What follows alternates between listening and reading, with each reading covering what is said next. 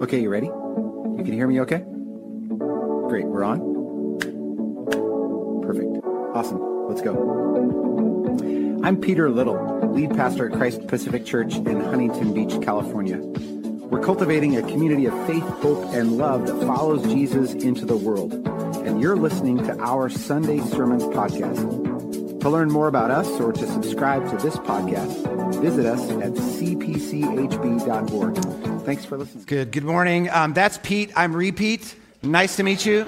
My name, you've never heard that joke before, right? Yeah. Uh, my name is actually Peter, and so if I haven't met you yet, um, like Dean said, I also I would love to meet you afterwards. Please come introduce yourself. I'm going to try to find you and introduce myself. Um, and I said something last week about how you could buy me coffee. Um, that was actually a joke. I'd like to buy you a cup of coffee. So, um, you know, or lunch or breakfast or whatever beverage you drink or whatever. Just love to connect uh, with you. So seriously, introduce yourself if I don't know you. Look forward to uh, to meeting you. Hey, I was supposed to be running the O C Marathon this morning. Um, I don't know if you know that. The O C Marathon is happening right now. Um, I'd probably, yeah, two and a half hours. I'd probably just be pulling in the finish line about right now. And, uh, but then in the middle of my training regimen, I realized, wait a minute, the O C Marathon is on Sunday. I can't go to that. So I did all that training for nothing. Yeah, I'm just kidding. Uh, friends, I am not a marathoner. Uh, I don't know why anyone would do that on purpose. Um, I am also not a triathlete. Um, however, in two thousand nine, um, I did the uh, Olympic distance triathlon in Vancouver, British Columbia, when Krista and I were living up there. And it was one of the most physically demanding things that I have ever done. And I, I don't remember how long it took me to do the thing. I think it was something like two and a half hours. It was, it was not a good time, uh, but it's two and a half hours of like high intensity output. And um, I actually have some pictures. This is fun. This is me uh, in the Vancouver triathlon in two thousand nine. The picture's a little blurry because I'm cycling so fast. uh, at this point, I'm feeling pretty great. Right? I've completed the swim portion of the race. This is near the beginning of the bike portion. Uh, so I'm feeling pretty good, pretty strong. It's exhausting, but I'm still uh, feeling pretty strong. Uh, and then this uh, this is a picture of me um, again in the middle of the run portion. Uh, the uh, this version of the triathlon, it's a ten K run at the end, and Um, and I've been pushing really hard, like as hard as I can um, at this point in this picture for like over two hours. And uh, I'm not feeling great anymore. Uh, not feeling great at all. In fact, in this picture, I'm feeling terrible uh, because I had made a very costly strategic error. So let's pray. Gracious God, thank you for John's gospel. Thank you uh, that you enabled John to remember the things that you said and did, and that you enabled him by your Spirit to faithfully record these things. And we thank you that we now get to read uh, what Jesus did and what Jesus said. And we believe, Jesus, that these are more than mere words on a page, but these are like nourishment for our souls. And so we pray that you would Uh, lift these words off the page, and that you would help them to become rooted in our minds and in our hearts, that we wouldn't simply listen in on this story, but that we would become um, actors in the story that you are writing in the world and in our lives. So um, change us today, Jesus. We pray in your name. Amen. Uh, well, I want to ask um, just three simple questions as a way to kind of get into today's scripture reading, into today's text. And if Jesus says, I am the bread of life, that's what he says to us, then I just have three uh, simple questions that I want us to ask this morning. First of all, how does Jesus feed us? Secondly, when do we need to eat? And third, why does Jesus feed us in the first place? So pretty basic questions: how, when, and um, why. Oh, without an H. That's cool. This has nothing to do with the state of Wyoming. Hmm. Uh, so first of all, uh, how does Jesus feed us? That's our first question. Eugene Peterson, you might, uh, you maybe have heard of him. He was a Presbyterian pastor. He's with Jesus now. Um, he was an ancient linguistics expert. He's the guy who gave us the paraphrase of the Bible. It's called The Message. Maybe you've heard of that or read that uh, before. He also wrote this wonderful book. He wrote a bunch of books, but he wrote this really wonderful book called Eat This Book. Eat This Book. And in that book, uh, Eugene Peterson explores uh, this book, the Bible, and he explores how this book is a book to be chewed on. This is a book to savor. This is a book where we actually digest what is in here. So when he titled his little book called Eat This Book, he's talking about this book, that this is a book we are to eat, to consume, to savor, to digest. And just like food in the refrigerator, it actually doesn't do you any good as long as it remains on the shelf in the refrigerator. You have to actually eat it, consume it, for it to do you any good. And so it is with this book, with the Bible. And if the Word, if the Bible is one of the ways that Jesus feeds us, and in fact, I would argue that it's the primary way that Jesus feeds us, if that's true, then it means that if we are not regularly consuming the Word, if we're not regularly opening up the Word and seeing what Jesus has to say to us there, then it means we're running on empty. It means that we're we're out on a drive and the gas tank is on E. We're we're essentially running on fumes. Uh, Michael Pollan is a journalist. He wrote this cool book called, uh, I promise I'm not going to talk about other books a whole bunch today because the whole point of today's sermon is this book, actually. But uh, since we're here, Michael Pollan, he wrote this uh, neat book. It's called In Defense of Food. And um, he makes this outlandish supposition that you and I should eat food. That's his hypothesis for the whole book. That's the plot summary, eat food. And now you might think that that's fairly obvious, that we should eat food. Uh, but the reality is that much of what we actually consume is not food. It is food-like substances. This means that you can actually eat a lot and still be incredibly malnourished, because what we're eating very often is food-like substances. Substances that look like food, smell like food, taste like food, but are not actually food. Let me give you an example. I discovered these this week. Which are amazing, by the way. Mocha caramel latte. This is a limited edition, so get yours now. Right? Oreos. This is not food. Right? And, and actually, you know, this is obvious. We know this, um, but there are other foods that are, it's less obvious that they're actually not food. This is a food-like substance. I checked. Each Oreo cookie is seventy calories. I can easily, not that I would ever do this, but I could easily eat ten right now. It's seven hundred calories, and yet still be incredibly malnourished. Right? And in the same way, we can fill our minds and our hearts with all kinds of content, but still be spiritually malnourished, right? You can read all the best books off of the self-help shelf, right? You can listen to all of Joel Osteen's podcasts, sorry to pick on you, Joel, and still be starving for what Jesus calls the bread of life, the good stuff. That's because we need to eat food, not food-like substances. We need to eat the bread of life, not spiritual Wonder Bread or spiritual Twinkies. Those things might taste good for a little bit, but they don't actually help us grow spiritually.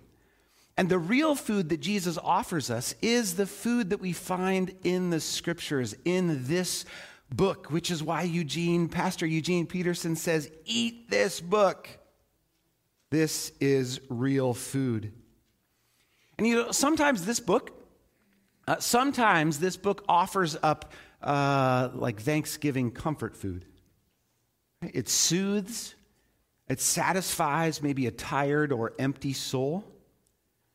Uh, but sometimes this book actually offers up what we might call a little bit of spicy curry, right? It awakens our senses, and sometimes it makes us sweat. And I suspect that most of us welcome the comfort food that Scripture often serves us. You know, come to me, all of you who are weary and carrying heavy burdens, and I will give you rest. Man, that's spiritual comfort food. Or do not worry about anything, but in everything by prayer and supplication along with thanksgiving, let your requests be made known to God. And then the peace of God, which transcends human understanding, will guard your hearts and your minds in Christ Jesus. This is spiritual comfort food. It is meant to satisfy and soothe a hungry soul. Do we also welcome the spicy curry? You know, love your enemies and pray for those who persecute you. Now I'm starting to sweat. Everyone who hears these words of mine and does not act that on them is like the foolish man who built his house on sand. And in came the storms, the rain fell, the floods came, the wind blew against that house, and it fell, and great was its fall. That spicy curry that Scripture serves up. Eat this book. Eat all that it has to offer, both the spicy stuff that awakens our senses and maybe makes us sweat a little bit, and also the comfort food that we need on a regular basis. So eat it. And you know, how do you eat an elephant? You know, this seems like a giant book. How do you eat an elephant? Just one bite at a time. Just start, just read a little bit of it. Not sure how? Let me give you an idea. Today's May first. Conveniently, the first day of the month. Some of you uh, know this.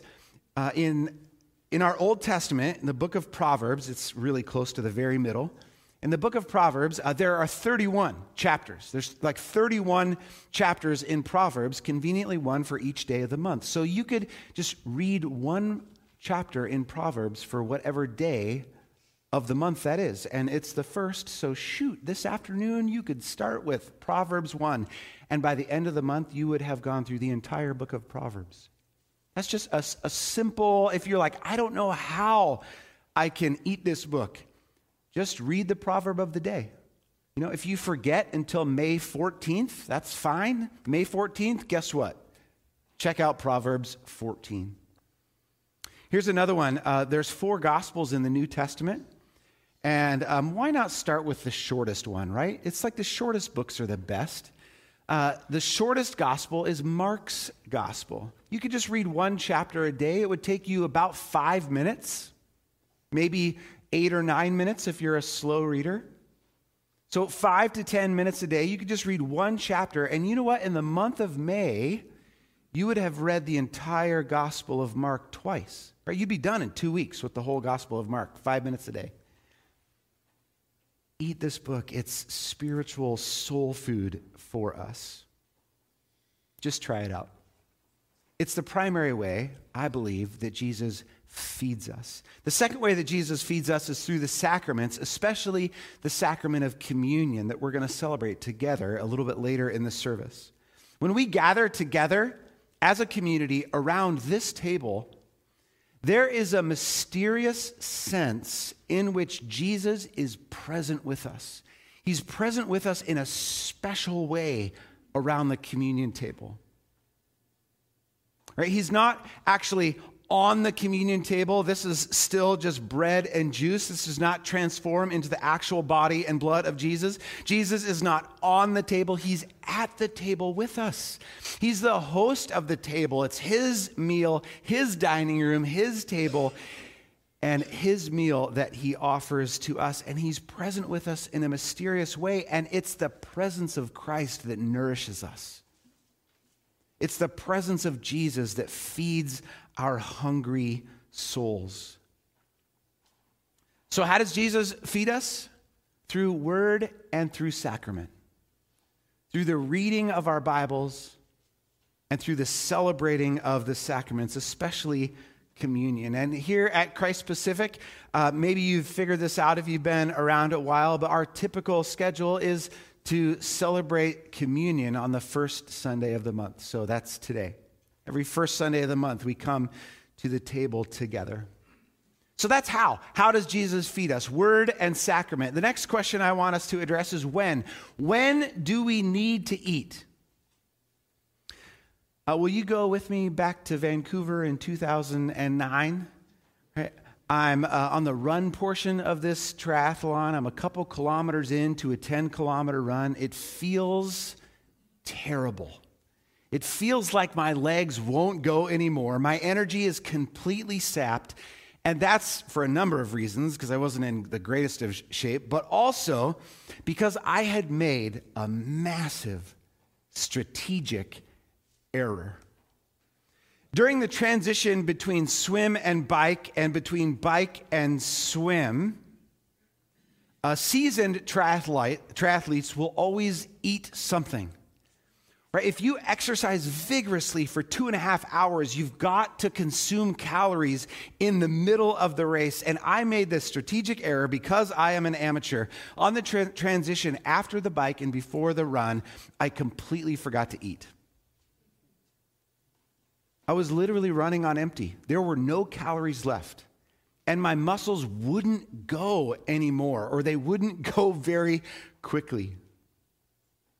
Eating a healthy breakfast in the morning is not enough. It's not enough for race day. You need to do that. You need to eat a good breakfast in the morning, but you actually need to refuel during the race. And so it is with sustenance and nourishment that Jesus offers us. We've got to continually receive what he gives us. We've got to continually be nourished. So verse twenty, or thirty-two and thirty-three, here it is again. I know it's a little bit small, but I want you to see the whole thing. Jesus said to the disciples, actually he said to the crowd that was gathered there, he said, "Very truly I tell you, it was not Moses who gave you the bread from heaven. It is my Father who gives you the true bread from heaven. For the bread of God is that which comes down from heaven and gives life to the world." Jesus said, it was not Moses who gave, past tense, manna in the wilderness, but that it is our heavenly Father who gives, present tense. Why did Jesus change the tense of the verb? Not past tense, but present tense. It's our heavenly Father who gives the true bread, which comes down, present tense, from heaven and gives, present tense again, life to the world. This bread, this is not for pastime's sake. This is not meant to be a nostalgic kind of thing. It is meant to be fuel for the here and now, fuel for today. In verse thirty-five, Jesus goes on, he says, "Whoever comes to me will never be hungry." Whoever comes to me, that verb comes is actually a present participle, and so literally, it's a little awkward, but literally it is whoever continues to come to me will never be hungry. Whoever continually comes to my table, whoever continually opens up my word and eats this book will never be hungry. Jesus is not saying that if you came once a long time ago, you're good to go. You'll never be hungry again. No, he's saying if you continue to come to me, if you continue to come to my table, if you continue to consume what I have to offer, you will never be hungry. Because this is the bread that truly satisfies. It's not enough to have a hearty breakfast. You've got to continually fuel up throughout the race. When? When do we need to eat? Oh, we're like newborn babies, man, all the time. All the time. Okay, the third and final question, why does Jesus feed us? The simple answer, for the life of the world. Jesus feeds us for the life of the world. In verse thirty-three, again, Jesus says, "For the bread of God is that which comes down from heaven and gives life to the world." That's life to me. That's life to you. But thanks be to God, it's not just life for me and you. It's not just life for me and Jesus. It's life for the world.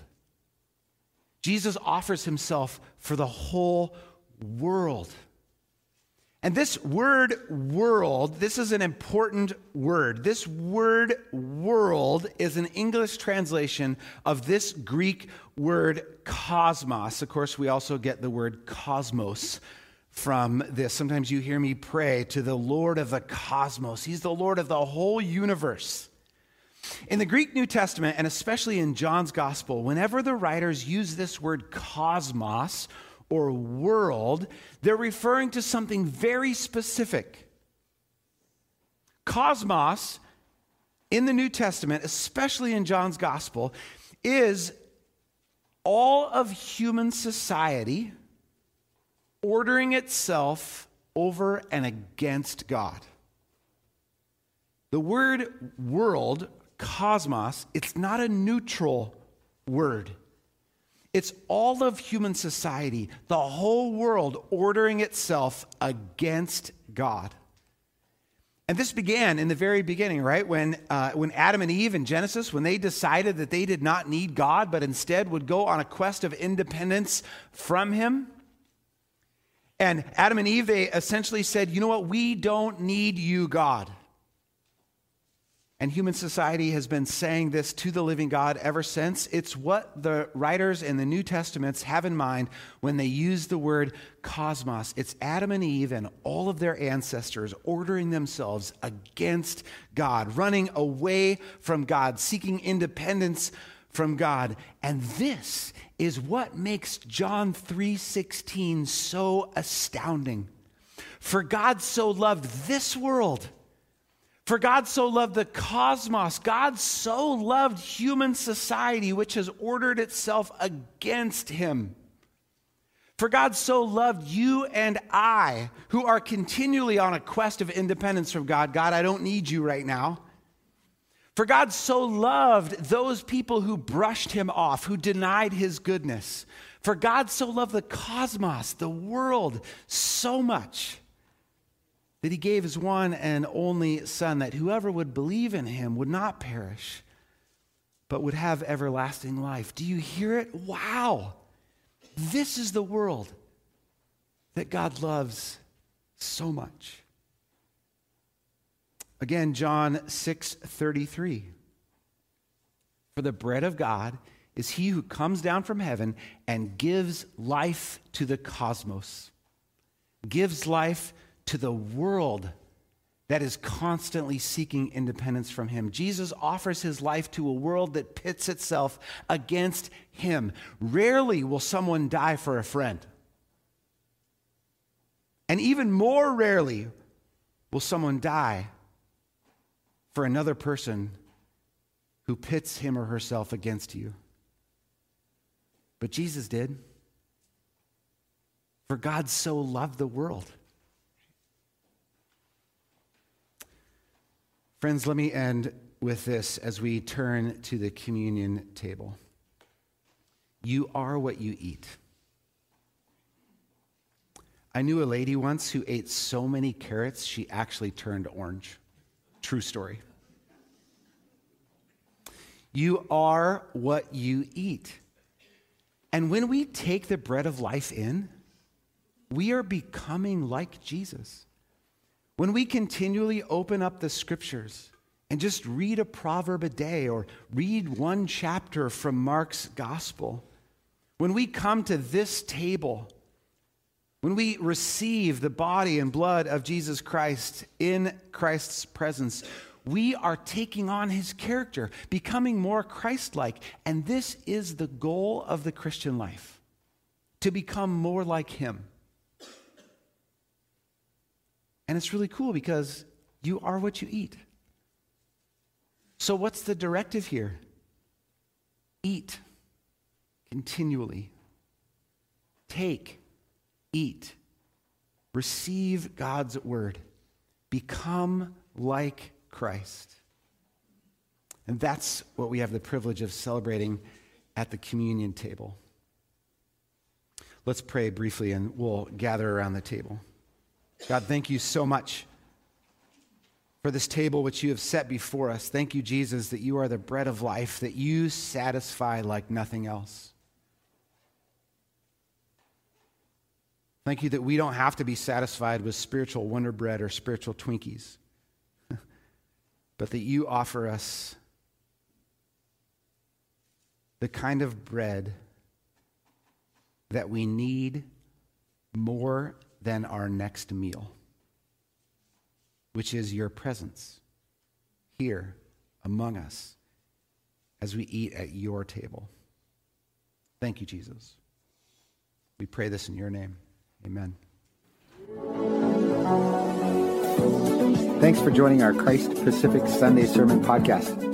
To hear more of our sermons, or to subscribe, or to learn how you can be engaged with what we're up to in Huntington Beach, please visit us at c p c h b dot org.